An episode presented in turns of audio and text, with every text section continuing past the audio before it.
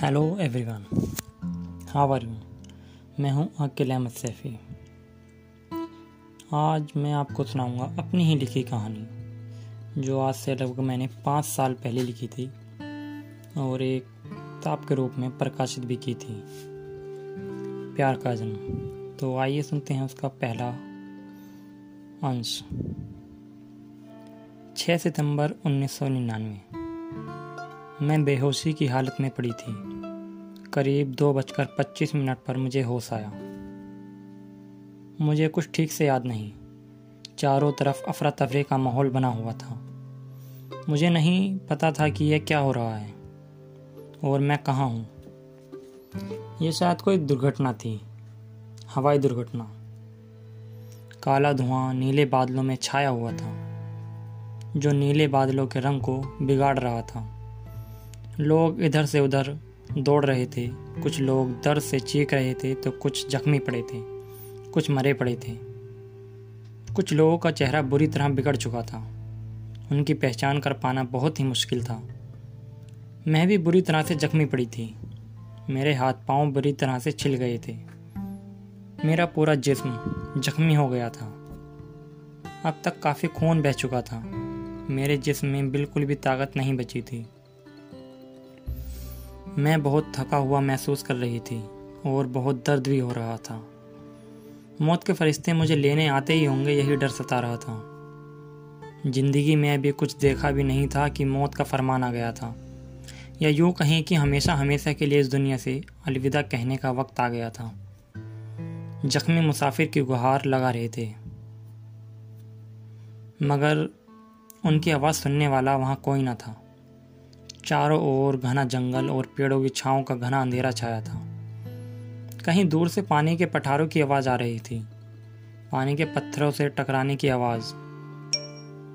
शायद कुछ दूरी पर विशाल नीला समुद्र होगा जिसका शायद ही कोई अंत हो। यह एक ऐसा हादसा था जिसका सच कभी दुनिया के सामने नहीं आया और ना ही आने वाला था। इस हादसे में करीब करीब उनासी लोगों की मौत हो चुकी थी। और छप्पन लोग बुरी तरह से जख्मी हो गए थे। कुछ लोग अब भी लापता थे, जिनका कोई अता पता न था। इस हादसे में मुश्किल से कुछ लोग ही ज़िंदा बचे पाए थे। और उन खुश नसीबों में से मैं भी एक थी, मरियम। 6 सितंबर 1970 को मेरा जन्म सोसेन स्काई सैन मरीनो में हुआ, एक छोटे से कस्बे में। ऐसा कस्बा जिसे बहुत कम लोग जानते थे। इस कस्बे में बहुत ही कम लोग रहा करते थे, तकरीबन 500 लोग। मेरा छोटा सा कस्बा एशिया के एक छोटे से भाग में था, जहाँ केवल एक ही सिनेमाघर, एक नाइट क्लब और एक बैंक और एक डाकघर था, जो हाल ही में बने थे।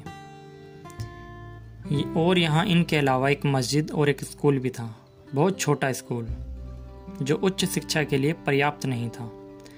गाँव से पाँच किलोमीटर दूर शहर में ही उच्च शिक्षा के लिए विद्यालय उपलब्ध थे। अगर कोई उच्च शिक्षा पाना चाहता था तो उसे गाँव से पाँच किलोमीटर दूर शहर में जाना पड़ता था। वो भी पैदल। बड़े बाज़ार भी शहर में ही उपलब्ध थे। मेरा जन्म एक क्रिश्चियन परिवार में हुआ था। मेरे पिता एक किसान थे और आम तौर पर घर से बाहर ही रहते थे, क्योंकि खेतों की देखभाल जो करनी होती थी। और मेरी माँ। एक घरेलू महिला थी। मेरा ना तो कोई भाई था और ना ही कोई बहन। मैं अपने घर में अकेली थी। बिल्कुल अकेली। मेरे पिताजी एक किसान होने के बावजूद भी वह मुझे पढ़ाना चाहते थे। वह नहीं चाहते थे कि मेरी बेटी मेरी तरह अनपढ़ अनपढ़ रह जाए या कभी दूसरों से मदद की गुहार लगाए या कभी भी किसी बात के लिए शर्मिंदा होना पड़े। वह तो हमेशा से ही चाहते थे कि मेरी बेटी पढ़ लिख कर एक कामयाब इंसान बने। इज़्ज़त से सर उठाकर जिए और शान से जिए, जहाँ भी रहे, खुश रहे। मैं जल्दी ही बोलना सीख गई। तकरीबन दो साल की उम्र में मेरा गाँव के स्कूल में जल्दी ही दाखिला करा दिया गया और मैं स्कूल जाने लगी। बिना रोए माता पिता पिता को परेशान किए बगैर, जैसे और छोटे बच्चे करते हैं। कुछ दिनों बाद मेरा दाखिला गाँव की मस्जिद में भी करा दिया गया, जहाँ मैं उर्दू अरबी पढ़ने जाया करती थी, क्योंकि माँ कहती थी, इंसान को ज़्यादा से ज़्यादा पढ़ना चाहिए, और भाषाओं में क्या रखा है? धर्म भगवान की नहीं, इंसान की देन है। सुबह में हम स्कूल जाती थी और शाम को करीब चार बजे मस्जिद में पढ़ने। मैं एक क्रिश्चियन लड़की होने के बावजूद भी उर्दू सीख रही थी। मुझे पढ़ने का शौक शुरू से ही बहुत शौक था। मैं हमेशा से ही एक मशहूर शायर बनना चाहती थी, जिसे ज़्यादा से ज़्यादा लोग जानते हों। लोग मेरी शायरी को गुनगुनाएँ, बड़ी तादाद में चाहने वाले हों, और चारों ओर मेरा ही बोलवाला हो। कुछ ऐसी पहचान। मुझे नई नई जगहों पर घूमना बेहद पसंद था, और हमेशा से ही कुछ अलग, कुछ नया करने का जुनून सवार था। शायद इसलिए कुछ नया करने के चक्कर में कभी कभी कुछ काम बिगाड़ भी देती। उसके लिए माँ से डांट भी पड़ती। जीवन में नई उमंगों के साथ पूरे विश्व का चक्कर लगाना चाहती थी। दुनिया को करीब से जानना चाहती थी। अपनी जीत का परचम लहराना चाहती थी। लेकिन वक्त के हाथों अभी मजबूर थी। मैं बहुत छोटी थी। शायद इसलिए वो सब करने में असफल थी, जो मैं करना चाहती थी। छोटी सी उम्र से ही मैंने डायरी लिखना शुरू कर दिया। और उसी परंपरा को मैं आज तक निरंतर निभाती चली आ रही थी। आज तक मैं अपनी ज़िंदगी का हर वो पल लिखती आ रही हूँ जो पल हसीन थे या दर्द भरे थे। सुबह जब सूरज अपनी लाल किरणें बखेरता लहराता हुआ, उल्लास की ओर बढ़ रहा होता, तब मैं उस सुनह, सुहाने मौसम में बहती फिजाओं के उस बहाव में स्कूल के लिए घर से निकलती। और जिस रास्ते से मैं स्कूल जाया करती, उस रास्ते के दोनों तरफ़ गेहूँ के खेत लहराते रहते। एक अजब सी खुशबू उन लहराते गेहूँ के खेतों से आती थी, जो मन को झकझोर देती थी, जो बहती फिजाएँ न जाने क्या कहना चाहती थी। मैं स्कूल में हमेशा अव्वल आती थी और ज़्यादा किसी से बात नहीं करती थी, जिसकी वजह से मेरी कोई दोस्त नहीं थी। हमेशा अपनी ही दुनिया में खोई रहती। स्कूल में मेरा जब भी खाली पीरियड होता या आधी छुट्टी होती तो मैं कक्षा से निकलकर एक पेड़ के नीचे जाकर लेटी रहती और अपने ख्यालों की दुनिया में खो जाया करती।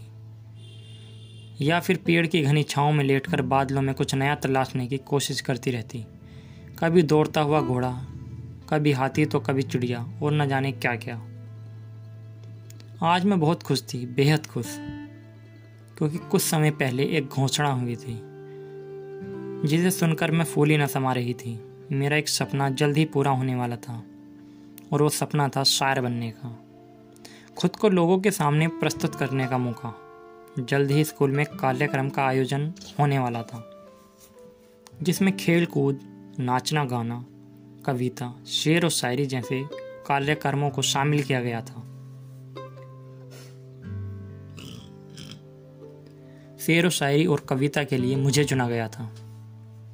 वो दिन भी जल्दी आ गया, खुद को सबके सामने प्रस्तुत करने का दिन। आज ही का दिन था जिसका मुझे वर्षों से इंतज़ार था।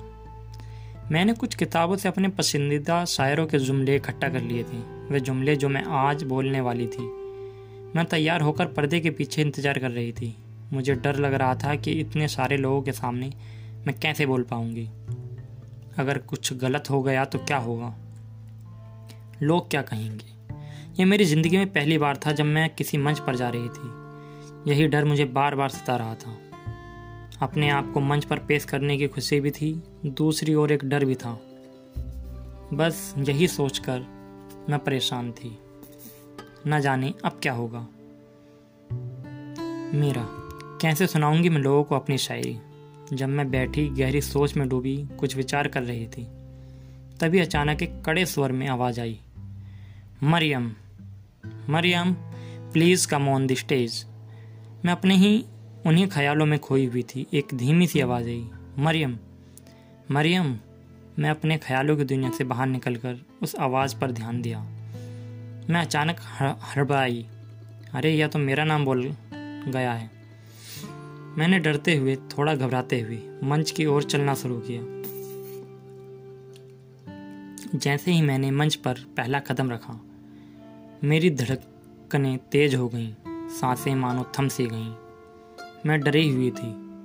मेरी जुआ से एक शब्द भी नहीं निकल रहा था। ऐसा लग रहा था जैसे किसी ने मेरे मुँह पर ताला लगा दिया हो, जो शायद कभी खुलेगा ही नहीं। साँसें रुक गई थी। माहौल थम सा गया था। सभी लोग मेरी ओर बड़े गौर से देख रहे थे। शायद कुछ कहना चाहती थी कि बस अब मुझसे ना होगा। क्या पहली बार सभी के साथ ऐसा ही होता है? मैं नहीं जानती, लेकिन मेरे साथ तो यही सब हो रहा था।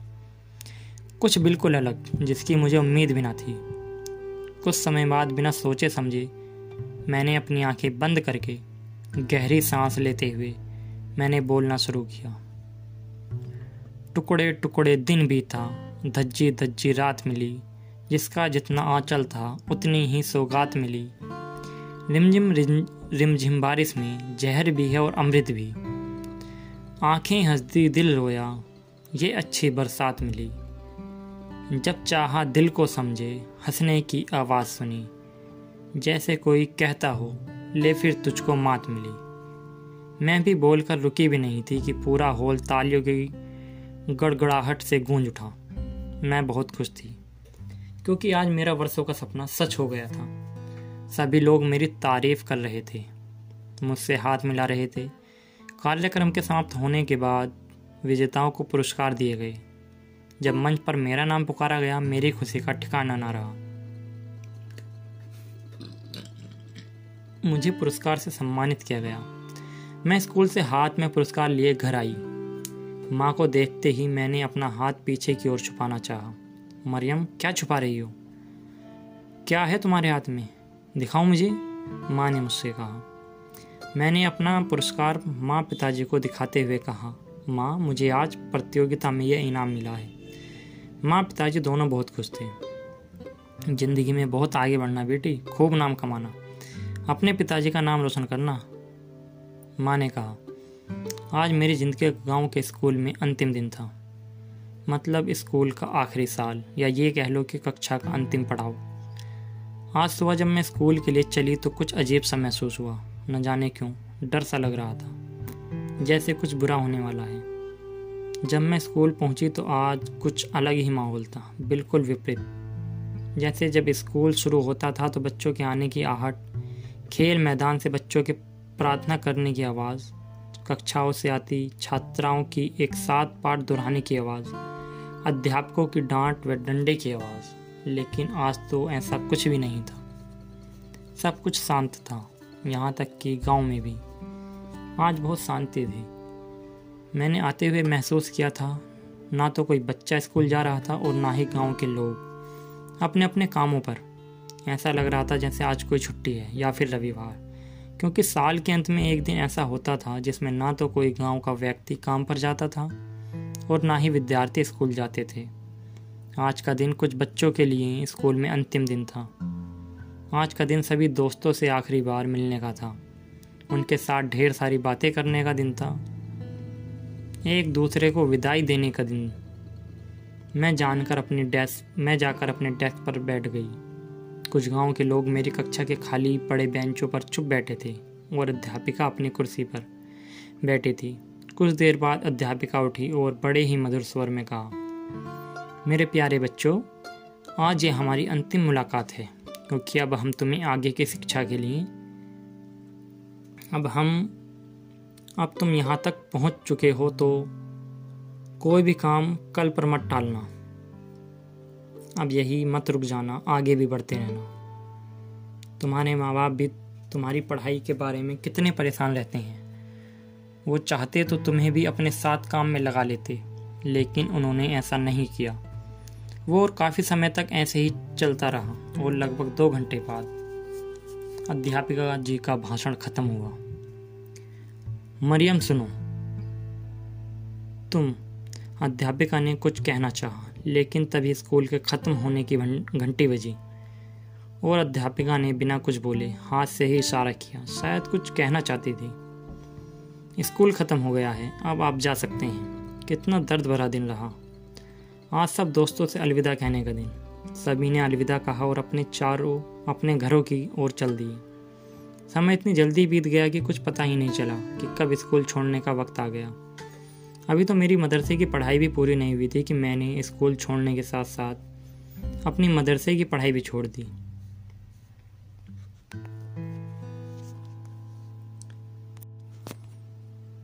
तो बाकी कहानी सुनेंगे अगले भाग में पार्ट टू जब तक के लिए अलविदा। सुनते रहिए हमारी बेस्ट स्टोरी।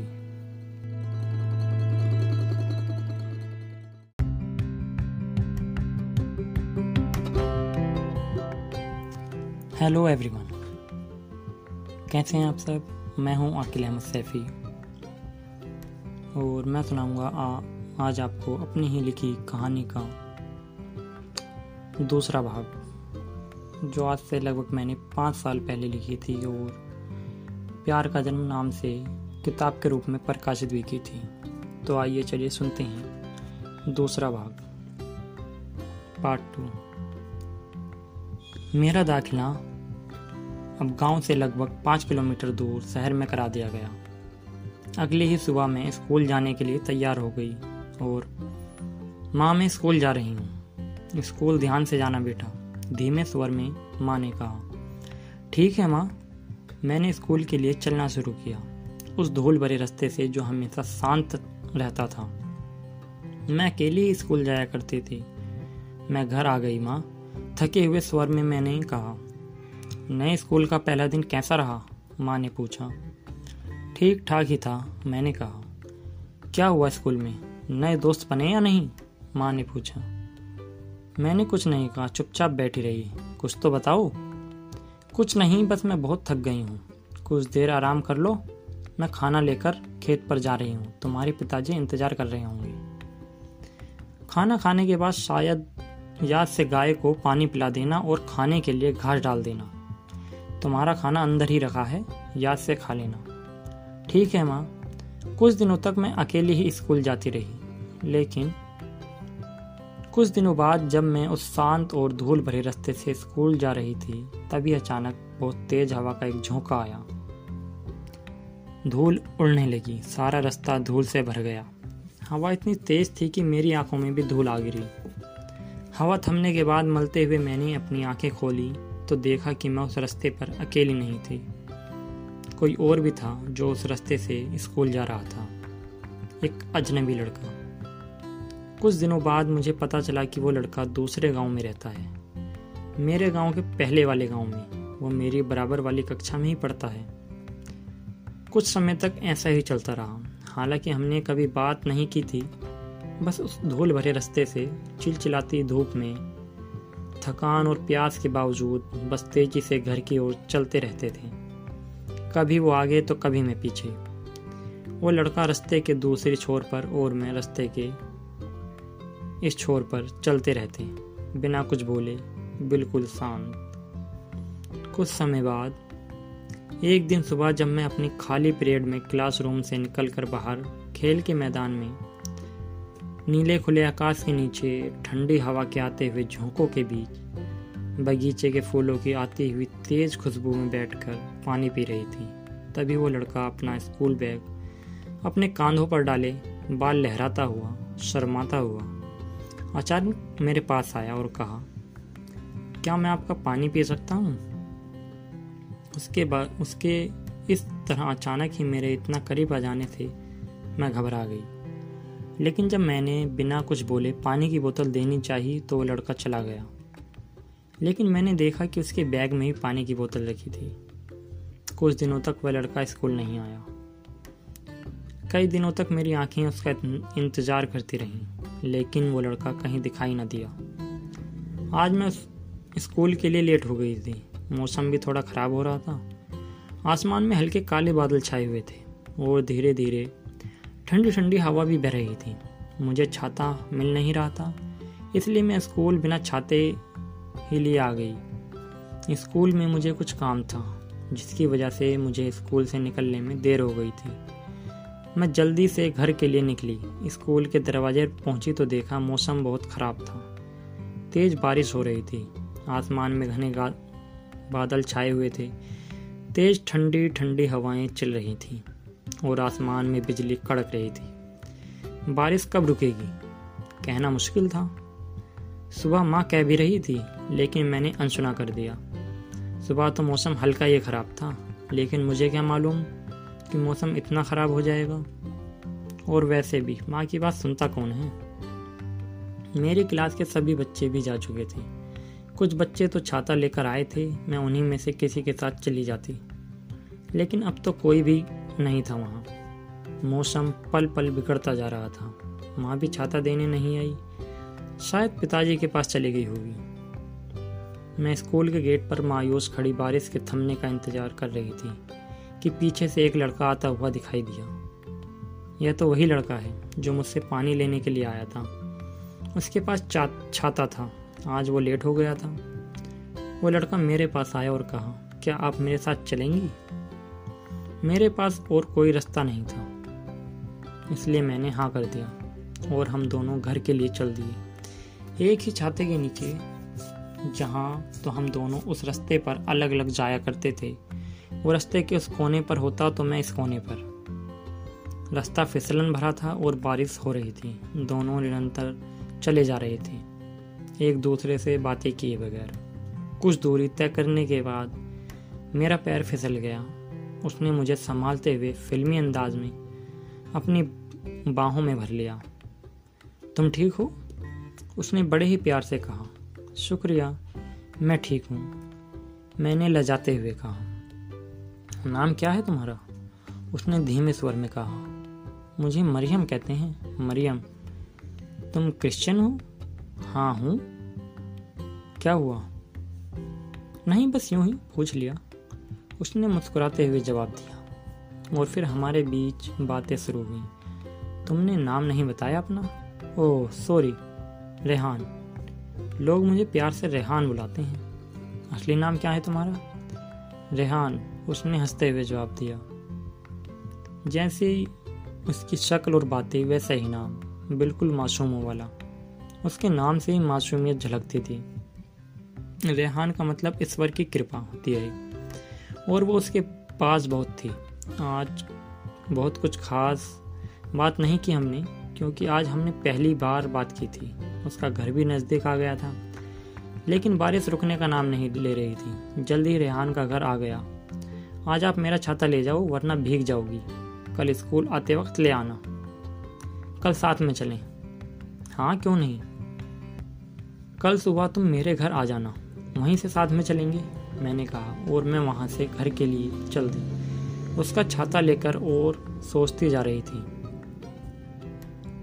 यह सब कैसे हो गया? अचानक ही वो मेरे इतने करीब आ गया, और फिर बातें शुरू हुई। इतनी जल्दी इतना कुछ हो गया। मैं थोड़ी परेशान थी। खैर छोड़ो, मैं सही सलामत घर पहुँच चुकी थी।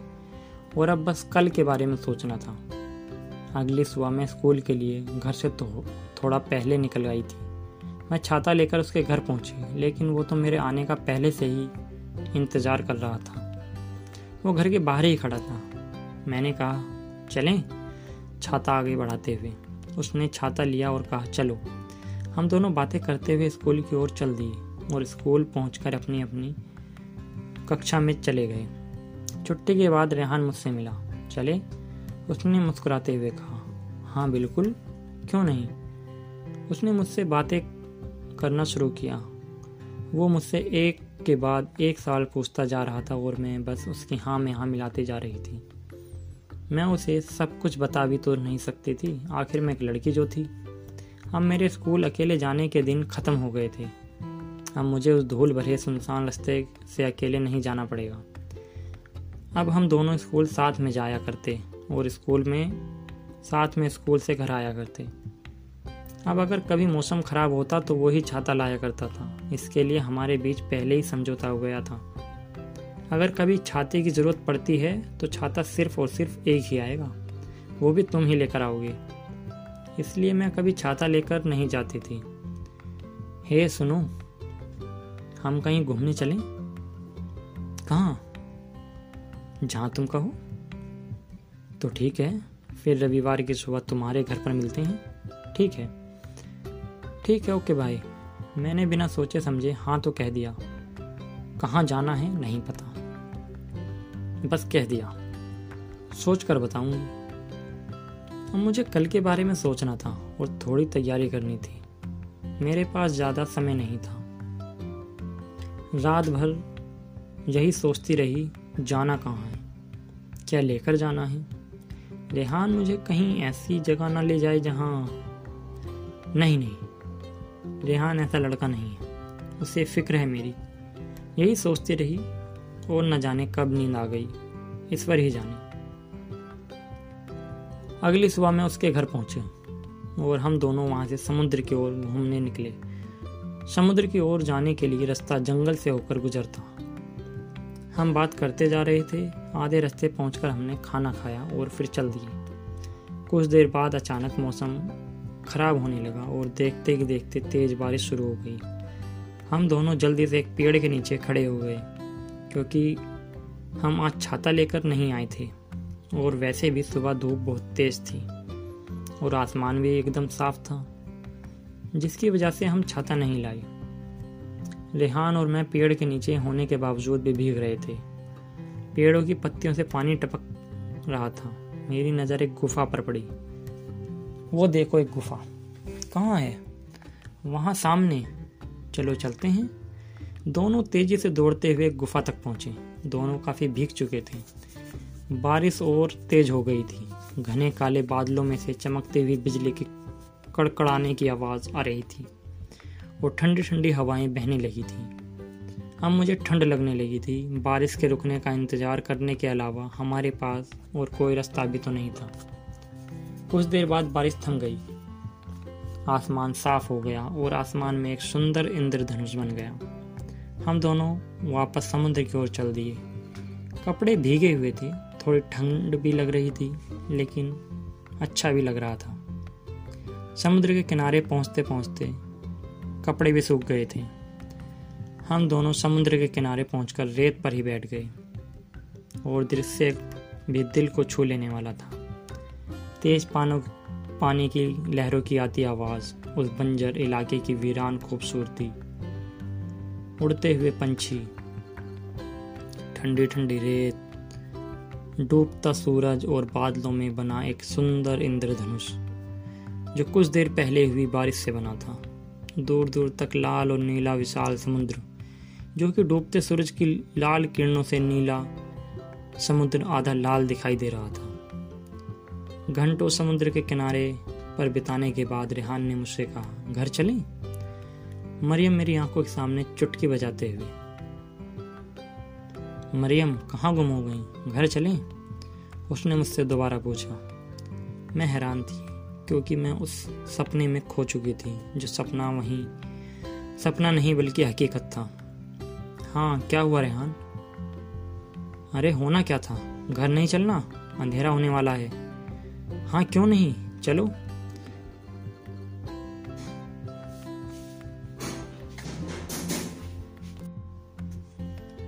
मैंने अपना हाथ आगे बढ़ाते हुए कहा।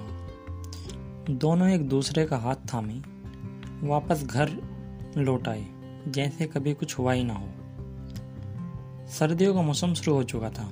खाली पीरियड में हम दोनों बगीचे में आकर बैठ जाते और बातें करते। मरियम, कुछ अपने बारे में बताओ। कुछ खास नहीं है। मैंने बात टालने के लिए कहा।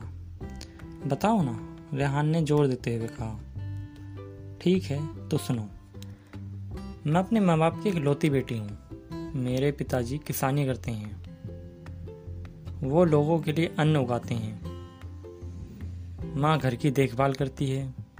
मेरा छोटा सा घर गाँव के उस पार अंतिम छोर पर है। माँ पिताजी के अलावा एक सुंदर सफ़ेद गाय है और उसका एक काला सफ़ेद नटखट बछड़ा। घर के आगे एक छोटा सा सुंदर बागीचा भी है, जिसमें सुंदर सुंदर फूल खिले रहते हैं। बस करो मरियम, मैंने तुम्हारी जन्म कुंडली नहीं पूछी। बस तुम्हारे बारे में जानना चाहता था। जैसे तुम्हें पढ़ाई के बाद और क्या पसंद है? कुछ और भी करती हो? वगैरह वगैरह, उसने कहा। हाँ करती हूँ ना, शेर व शायरी। और लिखती भी हूँ, मैंने कहा। तुम और शेर व शायरी? मुझे नहीं लगता। रेहान ने हँसते हुए कहा। अच्छा छोड़ो। तो कब दिखा रही हो अपनी लिखी हुई शायरी? कल दिखाऊँगी। ठीक है। आज मेरा मन ठीक नहीं था। मैं क्लास के बीच में से ही उठकर बाहर बगीचे में एक पेड़ के नीचे आकर बैठ गई। क्लास खत्म होने के बाद रेहान आकर मेरे पास में ही बैठ गया। क्या हुआ? आज आधी क्लास से ही उठकर चली आई। कुछ नहीं, मेरा मन ठीक नहीं है। मेरी एक किताब मेरे पास नहीं पड़ी थी। रेहान ने किताब उठाई। उस किताब के नीचे मेरी डायरी थी। उसने किताब आगे बढ़ाते हुए कहा तो ये है तुम्हारी शायरी वाली डायरी? जी हाँ यही है वो। अगर तुम्हारी इज़्ज़त हो तो पढ़ लूँ? पढ़ लो, मैंने धीमी आवाज़ में कहा। इसलिए तो लाई हूँ। कल तुम कह रहे थे ना? दिखाओ, मुझे दो डायरी शायरी निकाल कर देती हूँ। ये लो, यहाँ से पढ़ो। मैंने रेहान को देते हुए कहा। उसने एक शायरी मुझे पढ़कर सुनाई। आरज़ू होनी चाहिए किसी को याद करने की। लम्हे तो अपने आप बीत जाते हैं। कौन पूछता है पिंजरे में बंद पंछियों को? याद वही आते हैं, जोड़ जाते हैं। काफ़ी अच्छा लिख लेती हो, उसने कहा। उसने कहकर आगे बढ़ा, आगे पढ़ा। हल्की हल्की सी सर्द हवा। जरा जरा सा दर्द है दिल। अंदाज अच्छा है ए नवंबर तेरे आने का। सुनो, ये अल्फाज तो मेरे नहीं। मैंने बड़ी हैरानी से पूछा। उसने हाँ में सिर हिला दिया। उसने ऐसे कहा जैसे ये कुछ जानता नहीं। तुम शायरी कर लेते हो? क्यों? बड़ा ताज्जुब हो रहा है। नहीं, बस ऐसे ही। मुझे पता नहीं था कि और तुमने भी कभी नहीं बताया। तुमने कभी पूछा ही नहीं, क्या हुआ? चुप क्यों हो गई? कुछ नहीं, बस ऐसे ही। अच्छा है, मुझे तुमसे काफ़ी मदद मिलेगी, काफ़ी कुछ सीखने को मिलेगा। मैंने बात को घुमाते हुए कहा, समय बीत गया और मेरी कहानी ऐसे ही चलती रही। गर्मियों की छुट्टी का समय नज़दीक आ गया। आज साल का आखिरी दिन था, लेकिन रेहान तो आज आया ही नहीं था। ना जाने क्या परेशानी थी उसे। जिसकी वजह से आज स्कूल नहीं आया। आज लास्ट पीरियड के बाद स्कूल के आखिरी दिन ख़त्म हो गया था। इसके साथ ही गर्मियों की छुट्टियाँ भी शुरू हो गईं। कभी मुझे पढ़ने का कितना शौक था, लेकिन रेहान के साथ रहकर मैं सब कुछ भूल चुकी थी। मेरा धीरे धीरे पढ़ाई से तो ध्यान हटने लगा। मेरे सपने मुझसे बहुत दूर होने लगे थे। क्योंकि मैं चाहती थी मुझे सारा जहाँ मेरे नाम से जाने। लोग मुझे एक अभिनेत्री की तरह पसंद करें।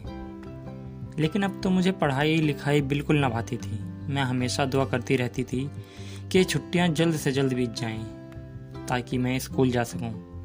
न जाने क्यों, अब मुझे छुट्टियाँ बेकार लगने लगी थी। कुछ तो हुआ था मुझे। रेहान के साथ बिताए व सुहाने पल धीरे धीरे मेरी ज़िंदगी के सबसे सुनहरे पल लगने लगे। मौसम मौसम इसकी आहट से ही हर एक चीज़ बदल जाती है। रातें पागल कर देती हैं दिन दीवाने हो जाते हैं। पता नहीं दिनों दिन मुझे क्या होता जा रहा था। ना कहीं मन लगता था और ना ही कुछ करने को मन करता है। अब तो रातों को नींद भी नहीं आती थी। एक अजीब सी बेचैनी होती थी। मेरी हँसी न रुक जाने ना जाने कहाँ गुम हो, हो जा रही थी। अब तो बस मैं चुपचाप शांत घर के कोने में पड़ी रहती। ना हंसना, ना रोना, ना ही किसी से बात करना। मेरी खुशियाँ धीरे धीरे मुझसे दूर होती जा रही थीं। अब तो रातें लंबी और दिन दुगने हो गए थे। रातें जग कर गुजरती और दिन इंतज़ार में। एक अजीब सी बेचैनी लगी रहती। अनसुनी आवाज़ें आने लगीं। यह क्या था? क्यों था? यह था एक बहुत ही प्यारा सा, बहुत ही मीठा सा एहसास। एक ऐसा एहसास जो दर्द भरा था। लेकिन फिर भी प्यारा था।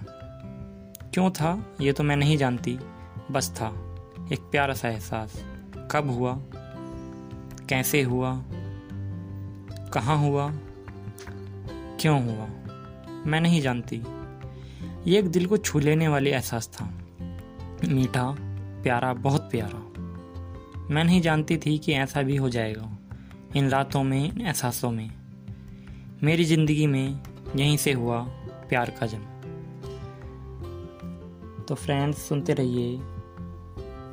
प्यार का जन्म का थर्ड एपिसोड और इसे आप ऑनलाइन भी प्ले बुक स्टोर या किंडल अमेजोन किंडल पर भी खरीद सकते हैं। जब तक के लिए खुदा हाफिज़।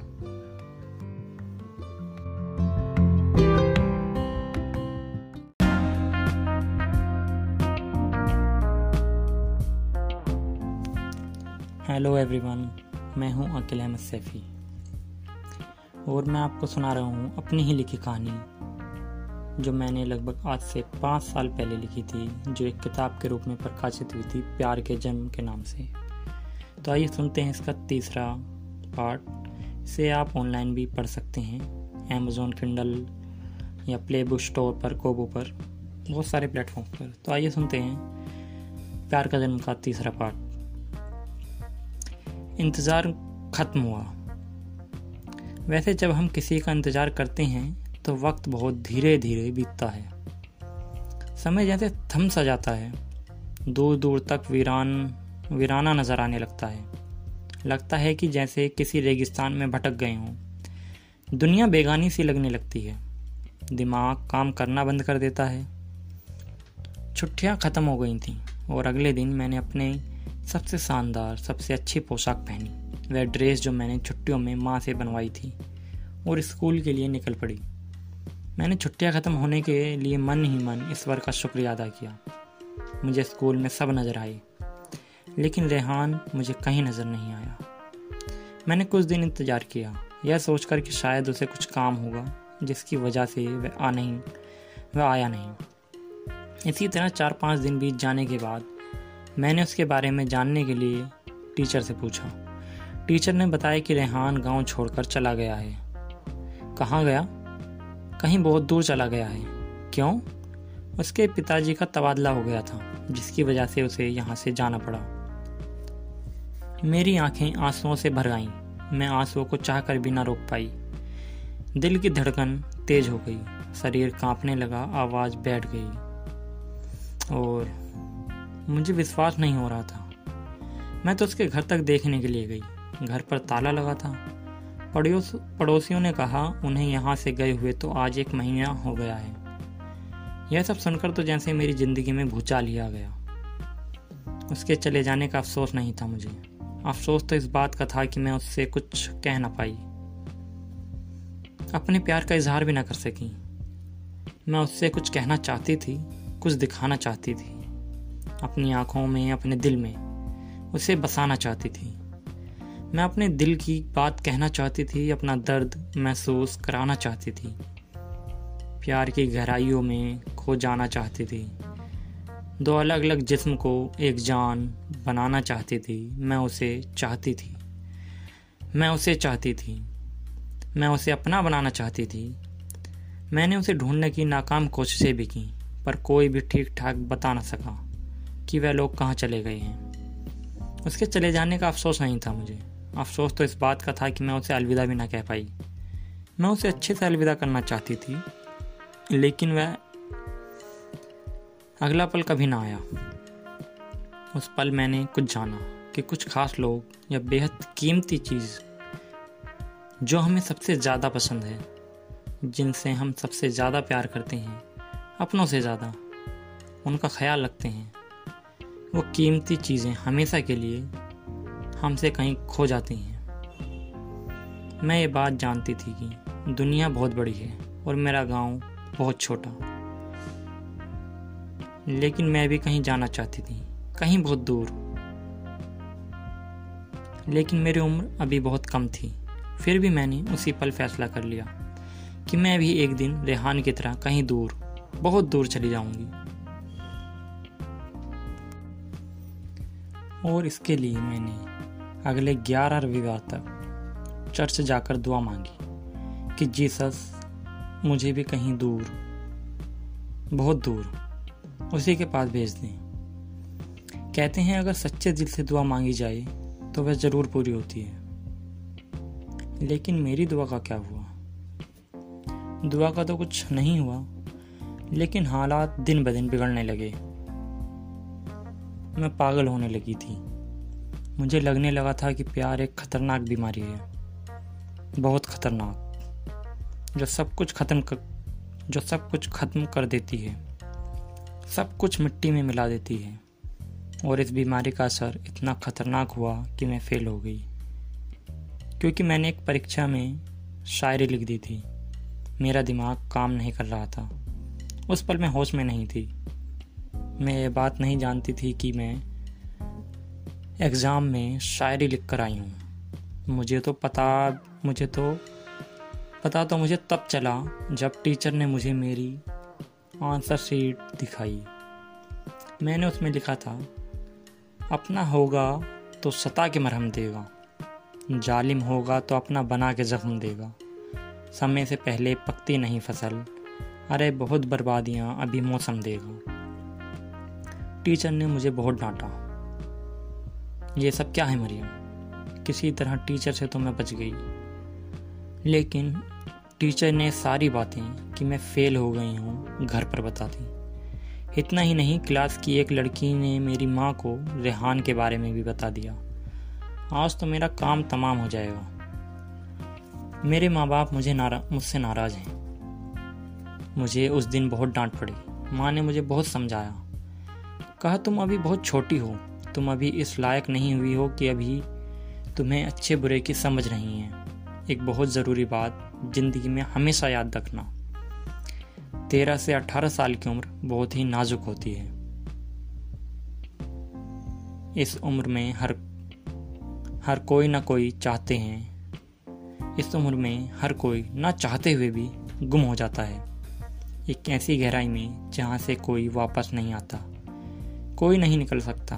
अगर प्यार ज़िंदगी उजाड़ता है तो बसाता भी वही है। इस उम्र में संभल कर रहना। जितना हो सके उतना। जितनी संभल कर रहोगी, उतना ही अच्छा है। तुम्हारे और तुम्हारी ज़िंदगी के लिए। मैं और कुछ नहीं कहना चाहती। बल्कि तुम खुद ही समझदार हो गई हो। मैं कैसे समझती माँ?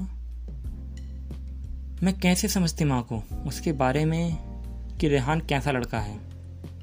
मैं बहस नहीं करना चाहती थी, इसलिए मैं चुप खड़ी सुनती रही। गलती तो रेहान की भी थी।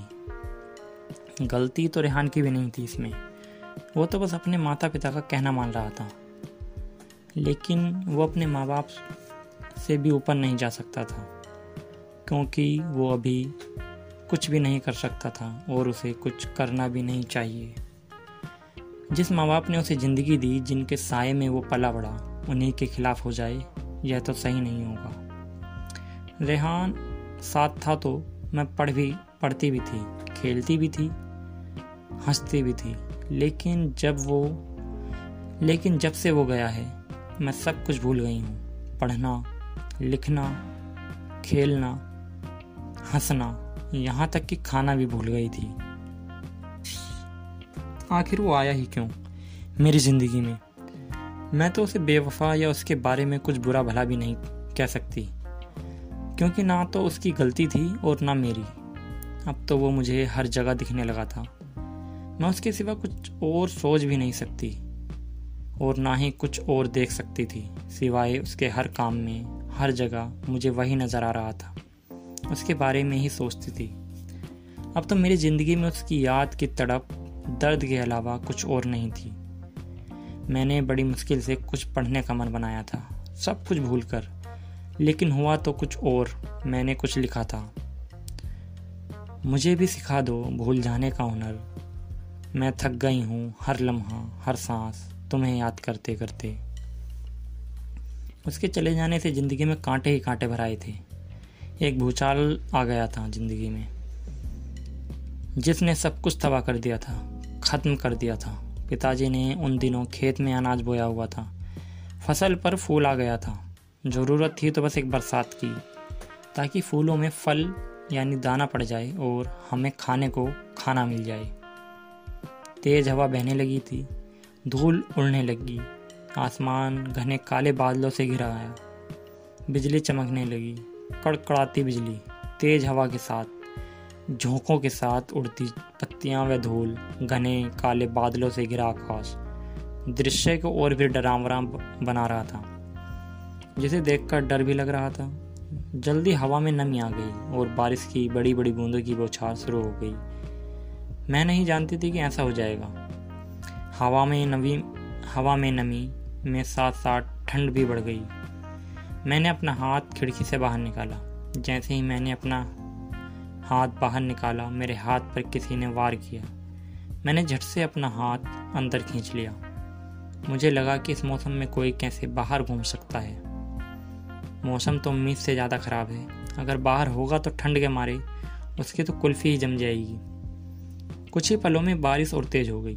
तभी मैंने देखा, पानी के साथ साथ बर्फ़ के ओले भी गिरने शुरू हो गए थे। जिसने मेरे हाथ पर वार किया, वो शायद बर्फ़ का ओला था। बारिश ने एक बुरा रूप ले लिया था। बारिश की बूंदें अब बड़े बड़े ओलों में बदल चुकी थी। मुझे लगा कि ये ओले जल्द ही थम जाएँगे, लेकिन ऐसा नहीं हुआ। बहुत समय तक ओले घर ओले घर, बाग, मैदान और खेतों में पूरे गाँव में लगातार गिरते रहे।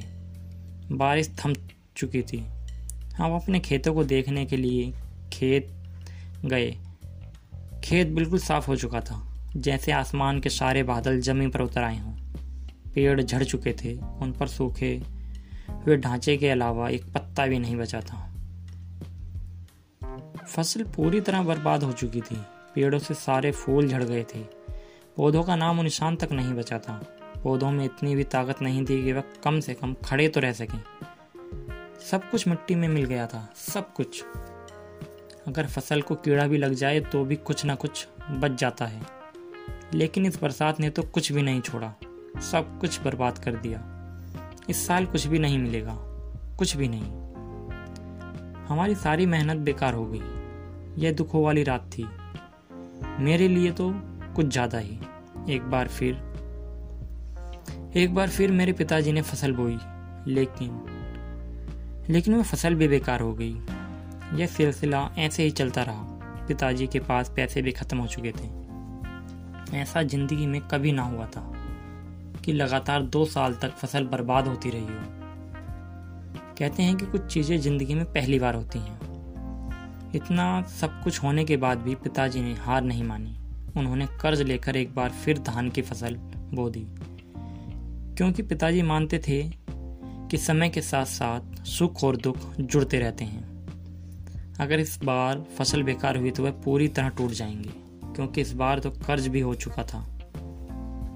अगर फ़सल बेकार हुई तो कर्ज कहाँ से चुका पाएँगे? यह बात वे बिल्कुल सहन नहीं कर पाएँगे। मौसम अच्छा था और पिताजी भी खुश थे, क्योंकि फ़सल अच्छी हो रही थी। हवा में नमी भी थी। फ़सल पर फूल आ गया था। हल्की बरसात की ज़रूरत थी। जल्दी घने काले बादलों से आसमान घिराया। आसमान में तेज बिजली चमकने लगी। हवा में नमी आ गई। लग रहा था कि बारिश बहुत ही अच्छी होगी और फ़सल और भी अच्छी। लेकिन ऐसा कुछ हुआ नहीं। काले घने बादलों से बूंदों की बौछार होने की तैयारी ही थी कि तेज हवा बहने लगी। धूल उड़ने लगी और तेज हवा की वजह से घने काले बादलों ने खेतों से अपना रुख मोड़ लिया। पल भर में काले घने बादलों से घिरा आकाश नीले आसमान में बदल गया। मौसम बिल्कुल साफ़ हो गया। मैंने सोचा नहीं था कि ऐसा होगा। यह बारिश की एक आखिरी उम्मीद थी और वो भी जा चुकी थी। अब तो बस यही हो रहा था कि बेगानों से गुजर जाते हैं, कोई बात नहीं होती। हम उनसे रोज मिलते हैं, मगर मुलाकात नहीं होती। सूखे बंजर खेत जैसी ज़िंदगी बेहाल है। घटाएँ गिर तो आती हैं, मगर बरसात नहीं होती। ज़िंदगी ऐसी ही गुजर रही थी। फ़सल में दाना पड़ने को तैयार था। अगर अभी बारिश नहीं हुई तो सारे फूल झड़ जाएँगे। और फूल झड़ गए तो फ़सल पर फल नहीं आएगा। पहली बार तो झेल गए थे, लेकिन फ़सल बर्बाद हुई तो अब सहन नहीं कर पाएँगे, बर्दाश्त नहीं कर पाएँगे। गर्मी का मौसम था। दिन ब दिन गर्मी का पारा चढ़ता ही जा रहा था। बारिश का दूर दूर तक कहीं नाम और निशान नज़र नहीं आ रहा था। हवा में नमी खत्म हो गई थी। ठंडी ठंडी हवाएँ बहने की जगह गर्म गर्म तेज लू चलने लगी थी। काले घने बादलों की जगह। अब तो आसमान में नीले बादल भी नज़र आना बंद हो गए। आसमान में सफ़ेद चादर के अलावा कुछ भी दिखाई न देता। सूरज अपना काम बखूबी कर रहा था। गर्मी ने तो हदी कर रखी थी। इतनी बढ़ गई थी कि सुबह के बाद घर से निकलना नामुमकिन हो गया। अगर कोई इंसान घर से बाहर कुछ देर के लिए भी खड़ा हो जाए तो बेहोश हो जाए। गर्मी तेज बहती लू। इंसान को सुखाने का इरादा कर चुकी थी। तपती ज़मीन पाँव जला देती थी और ऊपर से पड़ती तेज धूप आदमी की सारी ताकत चूस लेती, जिसकी वजह से कोई भी दिन में कहीं न जाता। लोग सारा काम सूरज से ढल जाने के बाद ही किया करते। एक तेज हवा का झोंका आया जिसने मेरी डायरी के पन्ने उलट दिए, जिन पर लिखा था, ज़मीन जल चुकी है, आसमां भी बाकी है। ए दरख्तों, तुम्हारा इम्तिहान अभी बाकी है।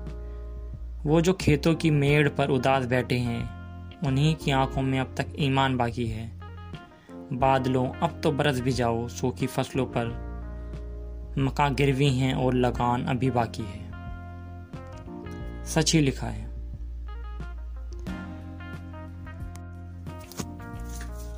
तो दोस्तों, ये था प्यार का जन्म का तीसरा पार्ट। आप इसकी पूरी कहानी ऑनलाइन स्टोर पर अमेज़ोन किंडल या प्ले बुक स्टोर और अदर ई बुक स्टोर पर पढ़ सकते हैं। और आप सुनते रहिए हमारी आगे कंटिन्यू पार्ट फोर पार का जन्म का। जब तक के लिए शुक्रिया।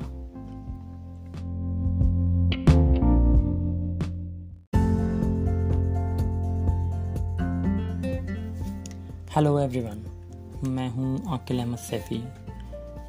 और आप सुन रहे हैं मेरी ही लिखी कहानियाँ, जो मैंने आज से लगभग पाँच साल पहले लिखी थी, जो एक किताब के रूप में प्रकाशित हुई थी, प्यार के जन्म। इसे आप चाहें तो ई बुक स्टोर्स पर जाकर पढ़ सकते हैं, जैसे अमेज़ोन कोबो प्ले बुक्स पर आप जाकर डायरेक्ट पढ़ सकते हैं। तो आइए सुनते हैं आप मेरे ही लिखी कहानी का पार्ट फोर प्यार का जम पार्ट फोर सच ही लिखा है। शाम को सूरज ढल जाने के बाद हम सब खेत पर गए। फ़सल पूरी तरह बर्बाद हो चुकी थी। पौधे सूख कर जल चुके थे। उसमें इतनी भी ताकत नहीं थी कि थी कि वह खड़े रह सकें। पौधों पर एक भी पत्ता नहीं बचा था। खेतों का दृश्य इतना खतरनाक हो गया था कि देखने में डर लग रहा था। खेत एक ज्वालामुखी के समान प्रतीत हो रहे थे। जैसे ज्वालामुखी का लार्वा बाहर आ गया हो और जिसने सब कुछ तहस नहस कर दिया हो। दहकते हुए पीले लार्वे के समान खेतों का दृश्य बन चुका था। फ़सल पूरी तरह बर्बाद हो, हो गई थी। सब कुछ मिट्टी में मिल गया था सब कुछ। एक बार फिर हमारी सारी मेहनत बेकार हो गई थी। जिस दिन व्यक्ति के पास काम नहीं होता उस दिन उसकी कीमत एक रोटी के टुकड़े तक की नहीं होती है। कर्ज इतना हो गया था कि पिताजी ने गाय भी बेच दी। हमारे खाने के लिए तो था नहीं, फिर उसके खाने के लिए कहाँ से लाते? पिताजी ने थोड़ा और कर्ज लेना चाहा, लेकिन साहू, साहूकार ने मना कर दिया। वैसे भी रोज की बीमारी से हर कोई पीछा छुड़ाना चाहता है। उस दिन मैंने जाना कि कुछ बातें ऐसी होती हैं जिन्हें कभी किसी से नहीं बतानी चाहिए। ख़ास तौर से प्यार की, जिसे तुम चाहते हो या उससे प्यार करते हो। और वो दूसरी सबसे ज़रूरी बात अपने धन के बारे में, पैसे के बारे में कि तुम्हें कितना फ़ायदा हुआ है और कितना नुकसान। क्योंकि आज के समय में पैसे को देखकर ही रिश्ते निभाए जाते हैं और दोस्ती की जाती है। अगर आपके पास पैसे नहीं हैं तो लोग आपसे दूरियाँ बढ़ाने लगेंगे। बोलने भी, बोलेंगे भी नहीं। कोई भी मदद नहीं करेगा और पैसे की मदद मांगने जाओगे तो आपको डांट कर दुत्कार कर भगा देंगे। यही सब तो हो रहा था मेरे परिवार के साथ। लोगों ने दूरियाँ बढ़ा बढ़ा ली थी। बोलना छोड़ दिया था, यहाँ तक कि लोगों ने पहचानने से भी इनकार कर दिया। जब हमारे पास काम था, पैसा था तो लोग खुद ब खुद आकर बोलते थे। मदद करते थे, दोस्ती करना चाहते थे। पैसे की मदद के लिए हमेशा तैयार रहते। लेकिन जब ज़रूरत पड़ी तो सब के सब बीच रास्ते में छोड़कर चले गए। मेरी क्या क्या इच्छाएँ थीं। मैं उनके बारे में सोच भी नहीं सकती। क्योंकि कोई भी कभी ना पूरे होने वाले सपनों के सहारे तो ज़िंदगी गुजार नहीं सकता, खासकर जब आपकी माँ घर पर बीमार रहती हो, और पिता ने काम छोड़ दिया हो। मुझे जल्दी ही एहसास हो गया कि मेरे आसपास जो कुछ भी हो रहा है, उस पर मुझे अधिक ध्यान देने की ज़रूरत है। मैंने हर चीज़ को, हर बात को महसूस किया, ज़िंदगी में आगे बढ़ने के लिए। मैंने थोड़ा पढ़ाई लिखाई का सहारा लिया। मैंने फैसला कर लिया कि मैं नौकरी करूँगी और इसके लिए मैंने स्कूल छोड़ दिया। हालाँकि अभी तो मेरा हाई स्कूल भी पूरा नहीं हुआ था। फिर भी मैंने स्कूल छोड़ दिया। क्या करती? हालात ही कुछ ऐसे थे। जैसे जैसे मेरी उम्र बढ़ रही थी, मेरी सुंदरता बढ़ती जा रही थी। मुझमें एक अलग ही निखार आ रहा था। गाँव से दूर शहर में मैंने एक दर्जी के पास नौकरी कर ली। माँ और पिताजी भी मान गए इस नौकरी के लिए। मैंने कभी अपने मालिक को अपने पास नहीं आने दिया। मैं अपने मालिक से हमेशा कुछ दूरी बनाए रखती। लेकिन मैंने कभी निराश भी नहीं किया, जिसकी वजह से मेरी सैलरी में इजाफा भी हुआ। अगर मैंने उन्हें नाराज़ किया होता तो मुझे नौकरी से निकाल, निकाले जाने का डर भी था। मैंने खूब मेहनत से काम किया। हर महीने मैं घर पर पैसे भेज देती थी। मालिक ने मुझे एक पार्सल शहर में देने के लिए भेज दिया। उन्होंने मेरा सारा खर्चा उठाया, रहने का, खाने का, और उस पार्सल में एक व्यक्ति का कोट पैंट का शर्ट था। मेरे माँ बाप को पता नहीं था कि मैं इतनी दूर जा रही हूँ, वरना शायद वो इस काम के लिए मुझे इजाज़त न देते। मरियम, तुम्हें इस काम को पूरा करने में एक हफ़्ते का समय लगेगा। हो सकता है तुम्हें उससे ज़्यादा समय लगे, क्योंकि जहाँ तुम जा रही हो, वो व्यक्ति घर पर हो ना हो, मैंने तुम्हारे रहने के लिए होटल में कमरा बुक करा दिया है। अपने सामान और अपना पूरा ख्याल रखना। मैं वहाँ रेहान के साथ जाना चाहती थी, जहाँ फिल्मी सितारे रहते हैं। बड़े बड़े सिनेमा घर हैं। बड़ी बड़ी गाड़ियाँ हैं बड़ी बड़ी सड़कें, ऊँची इमारतें। और न जाने मौज मस्ती करने के अनगिनत साधन। मैं कोशिश करूँगी कि जल्दी ही काम पर लौटाऊँ मैंने दो दिन तक लगातार सफ़र तय किया और दो दिन का सफ़र तय करने के बाद मैं पहुँची ओकाया दी स्काईलैंड। आइलैंड के योजोहान शहर में मैंने होटल में सामान रखा। होटल काफ़ी सस्ता था, लेकिन अच्छा था। मैं उस पते पर गई थी, मगर वहाँ कोई था नहीं। मैं काफ़ी थक गई थी, इसलिए समुद्र के किनारे जाकर बैठ गई। किनारे लोगों से भरा हुआ था। सूरज बादलों में छुप गया था। मौसम हल्का ठंडा था। बच्चे खेल रहे थे। जवान टहल रहे थे और एक व्यक्ति मेरे पास आकर बैठ गया। आप चाय लेना पसंद करेंगी? मैंने इशारे से मना कर दिया। इसके बावजूद उस व्यक्ति ने चाय का एक प्याला मेरी तरफ़ बढ़ा दिया। पी लीजिए मेरी तरफ़ से। हल्की ठंड की वजह से मैंने चाय पी ली। उसी दौरान उसने मुझे बताया कि वह एक अफ्रीका शहर का अच्छा नाम है।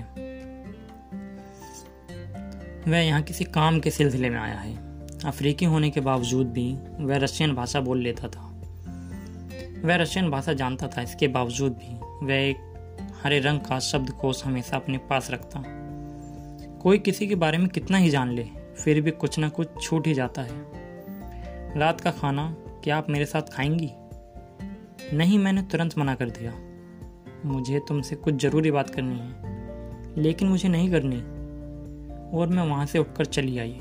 रुकिए प्लीज़ उसने कहा, लेकिन मैं नहीं रुकी। अगली सुबह वह आदमी मुझे फिर मिला। मुझे आपसे कल कुछ बात करनी थी, और आप नाराज़ होकर वहाँ से चली आई। मैंने आपको कितनी बार रोकने के लिए रुकने के लिए कहा, लेकिन आप हैं कि ठहरने को तैयार ही नहीं थी। कल मुझे देर हो रही थी, इसलिए चली आई। वैसे आपको क्या बात करनी थी? आप ही के बारे में थी, क्या? मैं एक रेस्तरा का मालिक हूँ, और मुझे वहाँ एक काम करने के लिए एक व्यक्ति की ज़रूरत है। मैं चाहता हूँ कि तुम वहाँ काम करो। पूछने के लिए शुक्रिया। मेरे पास पहले से ही नौकरी है। वैसे मैं रेस्तरा चलाने के साथ साथ एक और काम करता हूँ। क्या? लोगों को नौकरी दिलवाने का। अगर तुम चाहो तो मैं तुम्हारी बात दूसरे लोगों से करा दूँगा, जो तुम्हें नौकरी दे सकते हैं, और अच्छी सैलरी भी। और आज ऐसे कई लोग हैं जो आज अमीर हैं, खुश हैं, शादी करके घर बसा चुके हैं, और बेरोजगारी की उन्हें कोई चिंता नहीं है। वो आज खुशहाल जीवन बिता रहे हैं। और फिर उसने कहा, अजीनो, अफ्रीकी मुद्रा मुद्रा जो भी है अजीनो वहाँ की मुद्रा है नौकरी के लिए बहुत बहुत शुक्रिया। मेरे पास पहले से ही एक अच्छी नौकरी है। और हाँ अजीनो में मुझे कोई दिलचस्पी नहीं। मैं यहीं पर खुश हूँ। कोई कितना ही छिपा ले, लेकिन जो सच है, वह दिख ही जाता है। चाहे चेहरे पर लाख मुस्कान हो, आँखों में आँसू छुपा लो जितना। चेहरा सच बता ही देता है, छुपाओ जितना।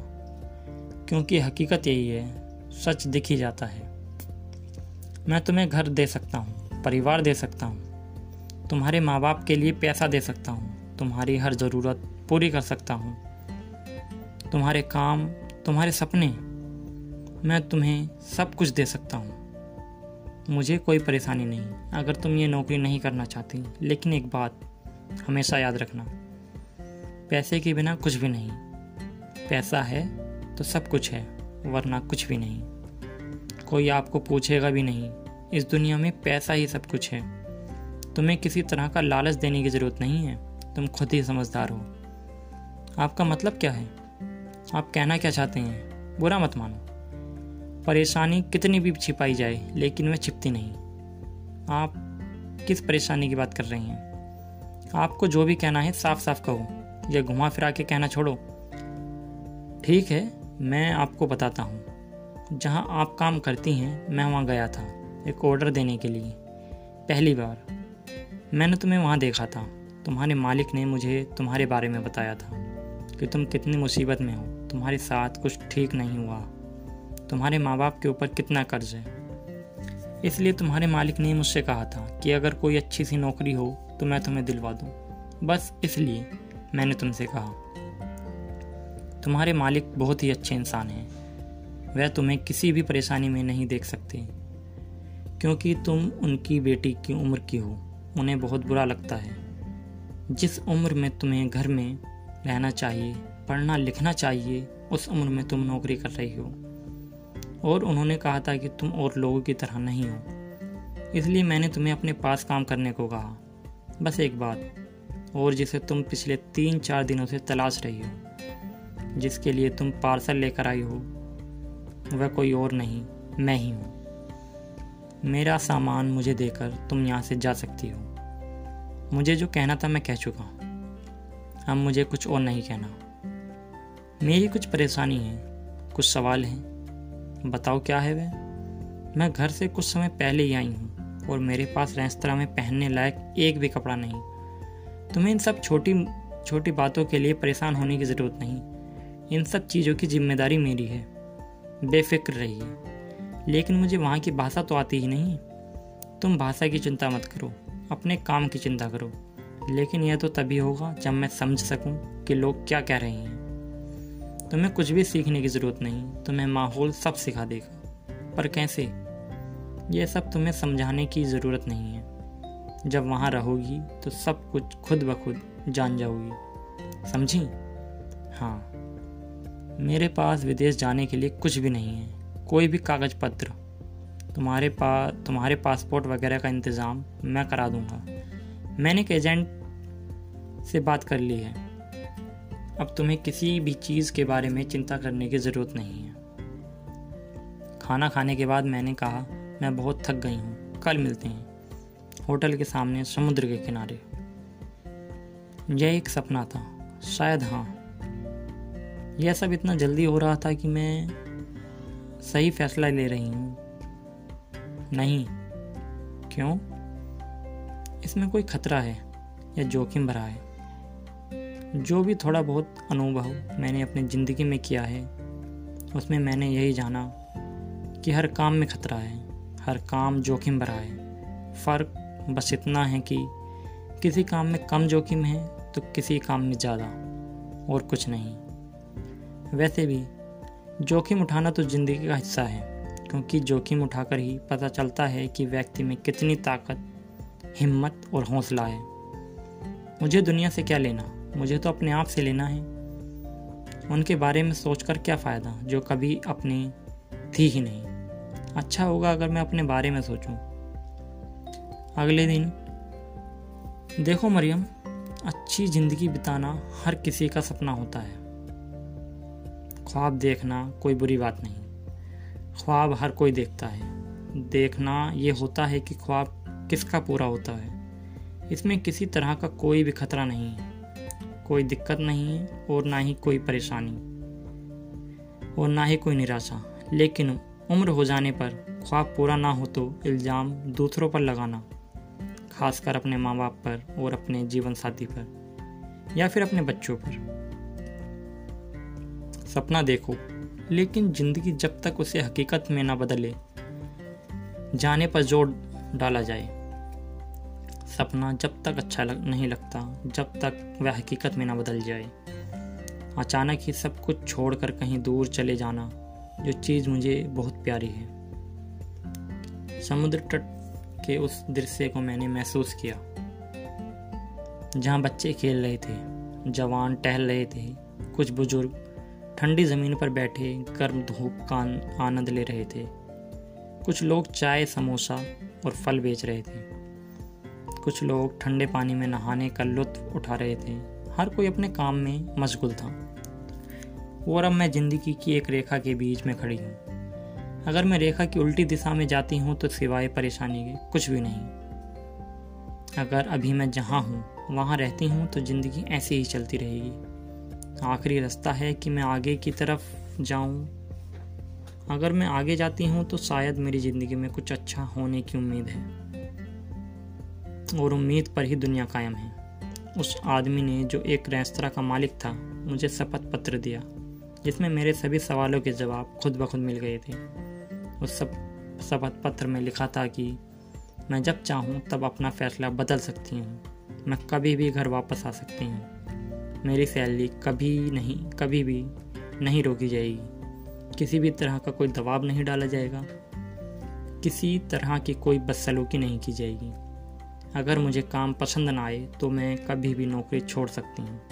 और बहुत सारे सवाल ऐसे थे जिनके, जिनका मैं जवाब जानना चाहती थी। और उस शपथ पत्र पर मालिक के हस्ताक्षर थे। शपथ पत्र पढ़कर मेरी घबराहट तो कम हो गई थी। मरियम, हमें चार दिन बाद जाना है। वो सब तो ठीक है, पर मैं कोई भी फैसला अपने घर वालों की इजाज़त के बगैर नहीं करती हूँ। प्लीज़ बुरा मत मानो। इसमें बुरा मानने वाली बात कौन सी है? चलो चलते हैं। उसने दो ट्रेन की टिकट ली और मैं उस आदमी के साथ अपने घर पहुँची। ये आदमी कौन है मरियम? माँ ने धीमी आवाज़ में पूछा। मैं मरियम का मालिक हूँ। मैंने कुछ नहीं कहते हुए अपने माँ बाप को शपथ पत्र दे दिया। ये क्या है, मरियम? पिताजी, ये मेरा शपथ पत्र है। मैं नौकरी करने के लिए विदेश जा रही हूँ। यह बहुत अच्छी नौकरी है और सैलरी भी। माँ की आँखें नम हो आई। मरियम, अगर तुम जाना चाहती हो तो हम तुम्हें रोकेंगे नहीं। घर के हालात भी ठीक नहीं। मैं जानती हूँ कि तुम खुद हमें छोड़कर जाना नहीं चाहती। लेकिन तुम घर की ऐसी हालत भी नहीं देख सकती। मैं जानती हूँ तुम्हें कोई अनुभव नहीं है इस जालिम दुनिया के बारे में। कुछ समय तुमने अपने शहर में काम किया है, लेकिन वह अनुभव इस भाग, दौड़ भरी ज़िंदगी, तेज रफ्तार ज़िंदगी का सामना नहीं कर सकती। लेकिन मुझे पूरा यकीन है कि तुम किसी न किसी तरह सामना कर लोगी। मैंने न जाने क्या क्या ख्वाब देखे थे। तुम्हारे लिए सोचा था कि मैं अपनी बेटी के लिए एक अमीर, बुद्धिमान खूबसूरत और अच्छे व्यक्ति से शादी करूँगी। अपनी बेटी को शादी के एक सफ़ेद, बहुत ही खूबसूरत जोड़े में देखने की ख्वाहिश बहुत दिन से थी। जिस जोड़े पर पूरे आसमान के सितारे लगे हों और उन सितारों की चमक से पूरे गाँव, पूरा गाँव चमक उठेगा और मैं अपने नवासे, नवासी को अपने गोद में खिलाना चाहती थी। जिस उम्र उम्र में तुम्हें प्यार मिलना चाहिए था, मैं तुम्हें नौकरी पर भेज रही हूँ। यह सुनकर पिताजी ने कहा कि ज़िंदगी में एक बात हमेशा याद रखना। एक छाएँ कभी बूढ़ी नहीं होती, इंसान बूढ़ा हो जाता है। सुख लेना और सुख देना, यही ज़िंदगी का नियम है। मरियम फिर कभी प्यार व्यार के चक्कर में ना पड़ना, क्योंकि प्यार सब कुछ ख़त्म कर देता है, बर्बाद कर देता है। तुम्हारी ज़िंदगी में तुम्हारे बहुत से चाहने वाले आए होंगे। कुछ चीज़ें समय के साथ अच्छी लगती हैं। कल तुम्हारे पास पैसा होगा, कामयाबी होगी। तो ज़िंदगी बड़े सुकून से जी सकोगी। जवानी का क्या है? आज है, कल नहीं। दुनिया में अगर सिर उठाकर इज़्ज़त से शान और सुकून वाली ज़िंदगी जीनी है तो तुम्हें एक कड़वा सच स्वीकार करना होगा, मरियम। जैसे जैसे ज़िंदगी, इंसान की उम्र बढ़ती जाती है, इंसान की कीमत कम होती जाती है। ज़िंदगी में हर एक काम सीखना, सीखा जा सकता है, लेकिन कुछ ऐसे हैं जिन्हें ना तो सीखा जा सकता है और ना ही खरीदा जा सकता है। जैसे खूबसूरती। यह कुदरती होती है। इंसान सुंदरता लेकर ही पैदा होता है और जल्दबाजी की ज़रूरत नहीं है। एक दिन ज़िंदगी में बाहरें भी आएँगी और राह में हर तरफ़ फूल ही फूल होंगे। ज़िंदगी हर इंसान को एक मौका ज़रूर देती है। और तुम्हारे लिए यही समय है। ज़िंदगी संवारने का। इसमें या तो इंसान खुद को बना ले या मिटा दे। प्यार करना है तो अपने काम से करो। अपने आप से, अपने जीवन से प्यार करो। सो जाओ, कल सुबह तुम्हें जाना है। अगली सुबह में लेट हो गई थी। मेरा सामान, मेरे सामान की पैकिंग भी नहीं हुई थी। वैसे भी अपनी माँ की बात पर ध्यान नहीं देता। वैसे भी कोई अपनी माँ की बात पर ध्यान नहीं देता, लेकिन मेरी माँ ने मुझसे कहा था, सुबह जाना हो तो पैकिंग रात को ही कर कर सुबह जाना हो तो पैकिंग रात को ही कर लेनी चाहिए। वैसे मैं अपनी माँ की कही बातें सुनती नहीं थी, लेकिन अब मुझे पता चल रहा था कि वो सही कहती थी। पर अब क्या? मैं जल्दी लौट आऊँगी माँ। मैंने अपनी, मैंने, मैं जल्द ही अमीर बनकर अपने घर वापस लौट आऊँगी। यह मेरा मकसद बन चुका था। हर कोई मुझसे कह रहा था कि भूल जाओ उसे, मरियम। लेकिन कोई उससे ये क्यों नहीं कहता कि वो ही मेरा हो जाए? मैं महसूस कर रही थी उस लम्हे को जब मैं घर से एयरपोर्ट जाने के लिए निकल रही थी। उस विदाई में दो मासूम सी आँखों में आँसू झलक आए थे। मेरे पिताजी और माँ की आँखों में। आपने लोगों को नौकरी के लिए गाँव छोड़ते सुना होगा शहर छोड़ते सुना होगा देश छोड़कर मीलों दूर विदेश जाते सुना होगा और देखा होगा। ले, लेकिन मैं तो अपना सब कुछ छोड़कर जा रही थी मीलों दूर। अपना घर बार अपना बचपन अपना गाँव और जो मुझसे सबसे ज़्यादा प्यार प्यारे और चाहने वाले थे मेरी माँ और पिताजी जिस तरह एक, एक करके कुछ लोग मेरी ज़िंदगी में आए थे उसी तरह। अब धीरे धीरे एक एक करके मेरी ज़िंदगी से दूर हो रहे थे। पहले रेहान और अब मेरे माँ बाप हद शहर से निकली तो गाँव गाँव चली। कुछ यादें मेरे संग पाँव पाँव चली। सफ़र जो धूप का किया तो तजुर्बा हुआ। वो ज़िंदगी ही क्या जो छाँव छाँव चली। अपनी छोटी सी उम्र में मैंने हवाई यात्रा का अनुभव कर लिया था। मुझे मीलों दूर जाना था। इसलिए मेरा हवाई जहाज़ से जाने का तय किया गया। मेरा नया मालिक नहीं चाहता था कि मैं और ज़्यादा देरी करूँ अपने नए काम को संभालने में। मैंने हवाई जहाज़ अपनी ज़िंदगी में सिर्फ़ आकाश में उड़ते देखे थे। मुझे नहीं पता था कि ज़िंदगी मुझे हवाई यात्रा कराने का भी मौका देगी। मेरी ज़िंदगी में एक बहुत बड़ा मौका आ चुका था। अब सब कुछ अच्छा हो रहा था। जिसकी मैंने कभी कल्पना भी नहीं की थी। पहली बार हवाई यात्रा को इतना करीब से देखने के बाद मेरी खुशी का ठिकाना ना रहा। खुले आकाश के नीचे बड़ा सा मैदान, जिसमें एयरपोर्ट बना था। चारों दिशाओं से हवाई जहाज़ चुकाना जाना लगा था। जिस विमान से मुझे सफ़र करना था, वह पहाड़ के समान दिखाई दे रहा था। उसके आसपास और कई सारे विमान अपनी उड़ान भरने को तैयार थे। मैंने जैसे ही अंदर प्रवेश किया, मुझे एक अद्भुत नज़ारा दिखाई दिया। मैं अपनी सीट पर जाकर बैठ गई। कुछ देर बाद माइक में घोषणा हुई। हमारे इस विमान में आप सभी का स्वागत है। सभी यात्रियों से अनुरोध है कि वे अपनी अपनी सीट बेल्ट बाँध लें। हम आशा करते हैं आपका सफ़र मंगलमय हो। धन्यवाद। और विमान ने अपनी जगह छोड़ते हुए चलना शुरू किया। मुझे घबराहट हो रही थी और पसीना भी आ रहा था। जबकि वहाँ ठंडी ठंडी हवाएँ आ रही थी। ये हर एक सीट के आगे टीवी लगा हुआ था। ऑक्सीजन, हेलमेट, सांस लेने के लिए भी थे। खाने की उत्तम व्यवस्था थी। पढ़ने के लिए मैगजीन व किताबें थीं और फ़्लाइट के उड़ने से पहले मोबाइल बंद कर दिए गए। अब मैं वहाँ से चल चुकी थी, कई हज़ार मील दूर का सफ़र तय करने के लिए। इस सफ़र में मैं कुछ छोड़ आई थी और कुछ अपने साथ ले, लेकर आई थी। अपने माँ, पिताजी के साथ बिताए पल और अपने बचपन की यादें। कुछ छोड़ आई थी, कुछ साथ ले आई थी, उन दर्द भरे लम्हों को जिन्हें मैं अब तक न भूल पाई थी। तो दोस्तों, ये था मेरी लिखी कहानी, प्यार का जन्म का पार्ट फोर। आगे भी सुनते रहिए इसके और नए एपिसोड, और इसको आप ऑनलाइन भी पढ़ सकते हैं। जब तक के लिए आदाब।